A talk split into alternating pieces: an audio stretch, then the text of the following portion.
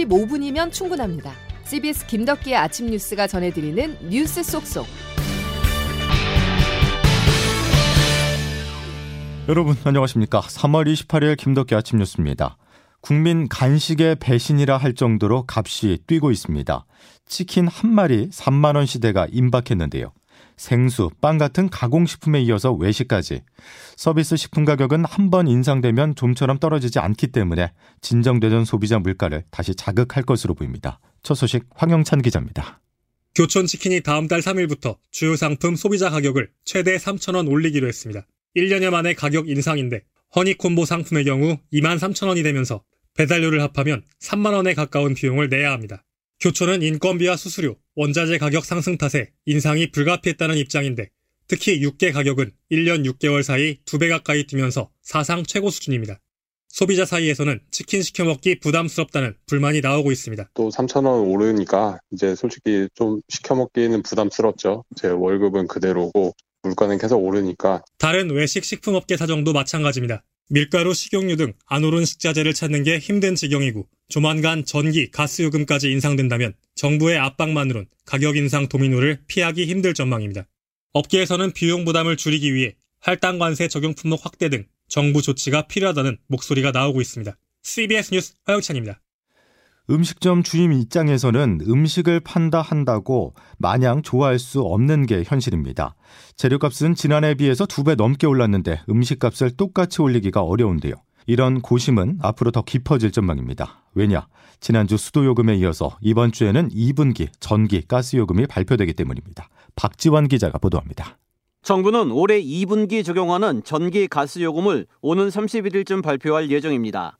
한국전력의 대규모 누적 적자 해소를 위해 이미 산업부는 올해 전기요금을 킬로와트 시당 51원 넘게 올려야 한다고 국회에 보고한 바 있습니다. 올해 1월부터 3월까지 전기요금은 역대 최대 인상폭인 킬로와트 시당 13.1원 올랐는데 산업부가 지적한 인상액을 맞추려면 올해 추가로 요금을 올려야 합니다. 지난해부터 크게 오른 장바구니 물가에 전기, 가스 등 에너지 요금 인상까지 더해지면서 서민들의 고통은 더욱 커질 것으로 보입니다. 윤석열 대통령까지 나서 인상폭 자제를 요청했지만 전기, 가스 등 에너지 요금은 서민 부담이 최소화되도록 요금 인상의 폭과 속도를 조절하고 한전의 영업 손실이 지난해 말 기준 33조 원에 달해 요금 인상은 불가피할 전망입니다. 올해 1분기에 동결된 가스요금도 당장 크게 오를 것으로 보입니다. 한국가스공사 미수금은 지난해 9조 원까지 늘어나 현재 자본 잠식이 우려되는 상황까지 내몰렸습니다.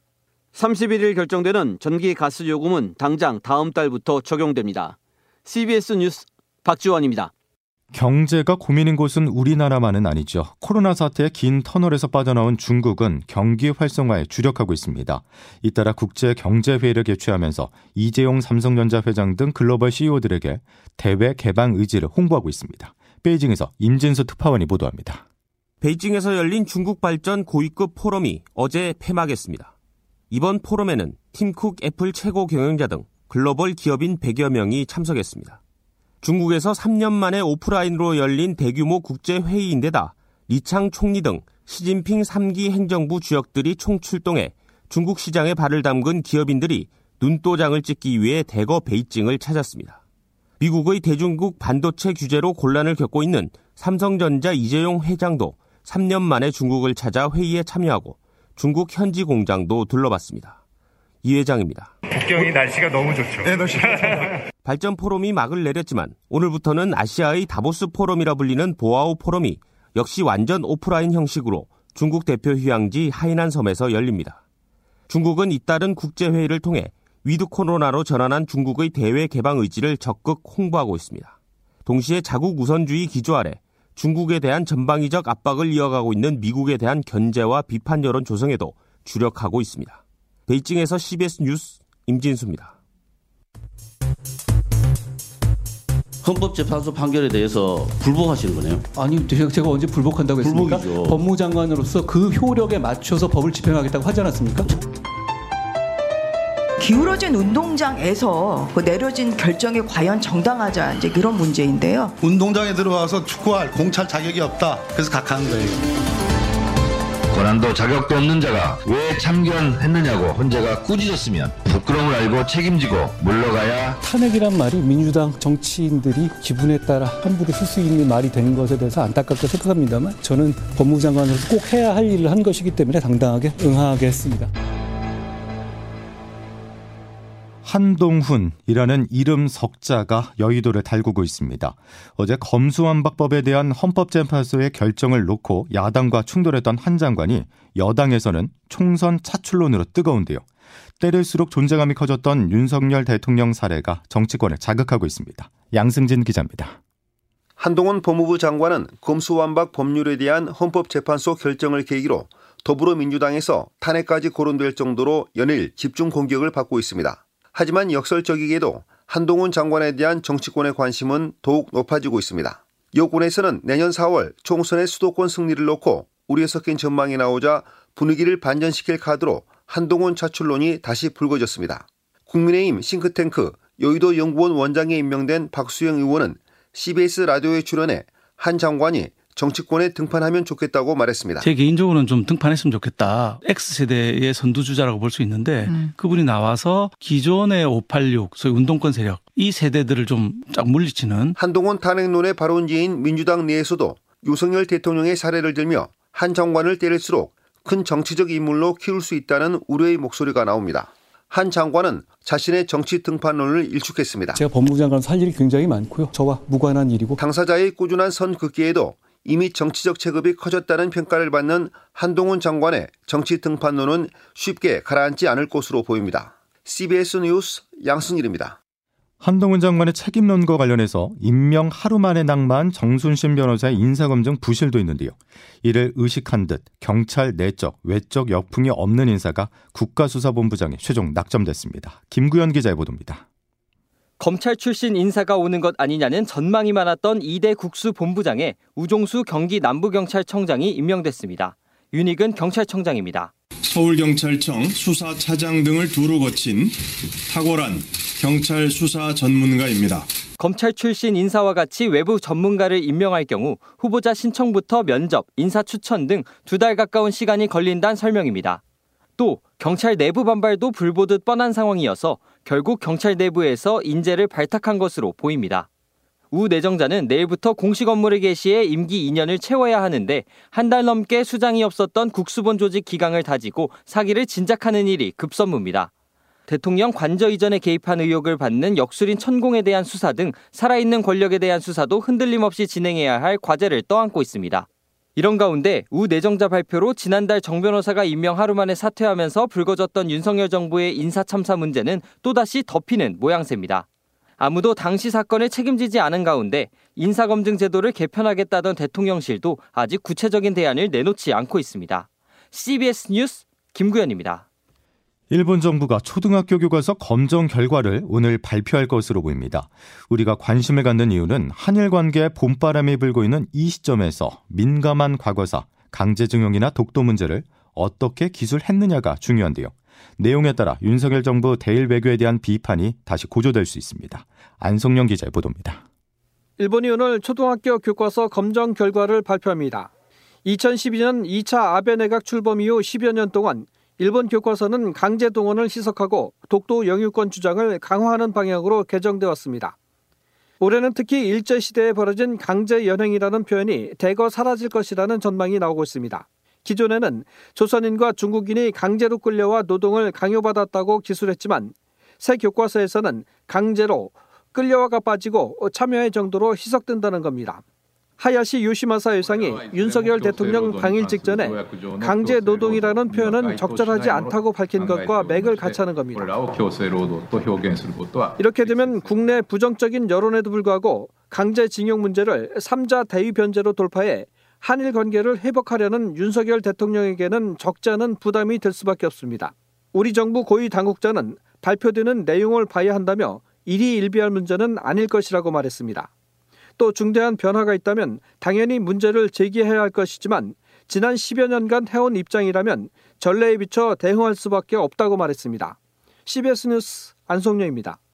저 같은 죄인이 사죄를 할 수 있는 기회를 주심에 국민 여러분께 정말로 감사드리고 수사 받고 나와서 빨리 5.18 단체 유가족분들 피해자분들께 사과드리고 싶어요. 전두환 씨 일가의 비자금 의혹을 폭로한 손자 전우환 씨가 오늘 오전 인천공항에 도착하자마자 경찰에 체포됐습니다. 우원 씨는 미국에서 한국으로 출발하기 전 5.18 기념재단에 메시지를 보내 5.18 유족들에게 사죄의 뜻을 전하고 싶다고 밝혔었는데요.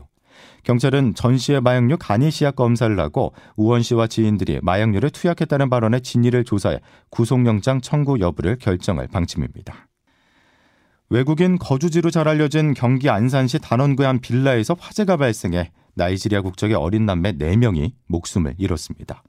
중고 물품을 본국에 팔면서 10년 이상 한국에 거주해 오던 이들의 코리안 드림도 사라져버렸습니다. 이준석 기자입니다.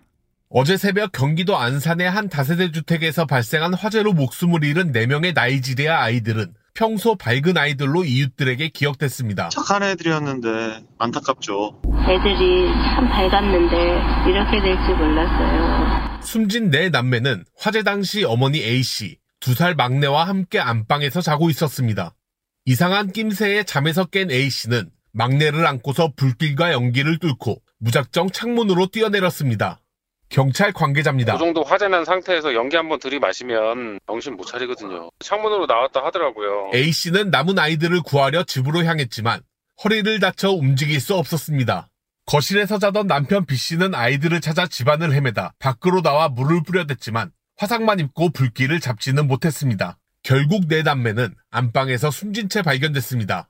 경찰은 이번 화재가 거실에 있던 멀티탭에서 시작한 것으로 추정하고 A씨 등이 치료를 마치는 대로 사고 경위를 조사할 예정입니다. CBS 뉴스 이준석입니다. 다음 소식입니다. 클린스만 감독이 이끄는 우리나라 축구 대표팀이 카타르 월드컵에서 승부를 가리지 못했던 우루과이와 오늘 밤 평가전에 갔습니다. 클린스만호가 첫 승을 거둘 수 있을지 박기묵 기자가 보도합니다. 지난 콜롬비아와 데뷔전에서 2대2 무승부를 거뒀던 클린스만호. 첫 승리를 노리는 우리나라 축구 대표팀이 남미 강호 우루과이를 상대로 A매치 두 번째 도전에 나섭니다. 공격력은 충분히 확인했습니다. 이번에는 무실점으로 수비력을 확인할 차례입니다. 클린스만 감독은 지난 경기의 실수는 보완하고 좋은 경기를 펼칠 것을 약속했습니다. 주전 센터백 김민재의 포부도 남다릅니다. 눈앞에서 승리를 놓친 만큼 이번에는 무실점 마수걸이 승리를 준비합니다. 우루과이는 카바니, 수아레스, 누네스 등이 빠졌습니다. 그러나 레알 마드리드의 미드필더 발베르데가 버티고 있습니다. 김민재도 발베르데를 경계하며 맞대결을 준비합니다. 그리고 발베르데 선수는 뭐 패스도 잘하고 중원에서 돌파도 잘하고 그렇지만 이제 가장 잘하는 것이 저희는 좀 슈팅이라고 생각하고 있기 때문에 피파 랭킹은 우루과이가 16위로 25위인 우리나라보다 높습니다. 하지만 가장 최근 맞대결인 카타르 월드컵에서 0대0 무승부를 거둔 만큼 클린스만 호의 첫 승리를 기대해 볼 만합니다. CBS 뉴스 박기묵입니다. 김덕기 아침 뉴스 여러분 함께하고 계십니다. 이제 기상청 연결해서 오늘 날씨 알아보겠습니다. 김수진 기상 리포터 전해주시죠. 네, 화요일인 오늘도 건조하고 일교차 큰 전형적인 봄 날씨가 이어지겠습니다. 오늘 아침 내륙을 중심으로 여전히 영하권이거나 영도 안팎까지 떨어진 곳이 많아서 평년보다 더 쌀쌀하게 출발하고 있습니다만 오늘 한낮 기온은 지금보다 15도 이상 크게 올라서 일교차가 무척 크겠습니다. 오늘 전국이 대체로 맑은 가운데 서울의 낮 최고 기온 16도까지 오르겠고 춘천 대전 17도, 강릉 광주 18도, 대구는 19도까지 올라서 어제보다 더 푸근하겠습니다. 한편 현재 현재 수도권과 강원 내륙, 충북 일부 지역을 중심으로 건조주의보가 길게 이어지고 있어서 오늘도 불조심하시는 것 잊지 않으셔야겠고요. 또 오늘 국내외 미세먼지가 영향을 주면서 수도권과 충남 전북권은 종일 공기질이 좋지 않겠습니다. 미세먼지에 대한 대비도 잘 해주시기 바랍니다. 지금까지 날씨였습니다. 일교차 주의하시고요. 화요일 김덕기 아침 뉴스는 여기까지입니다. 내일 다시 뵙죠. 고맙습니다.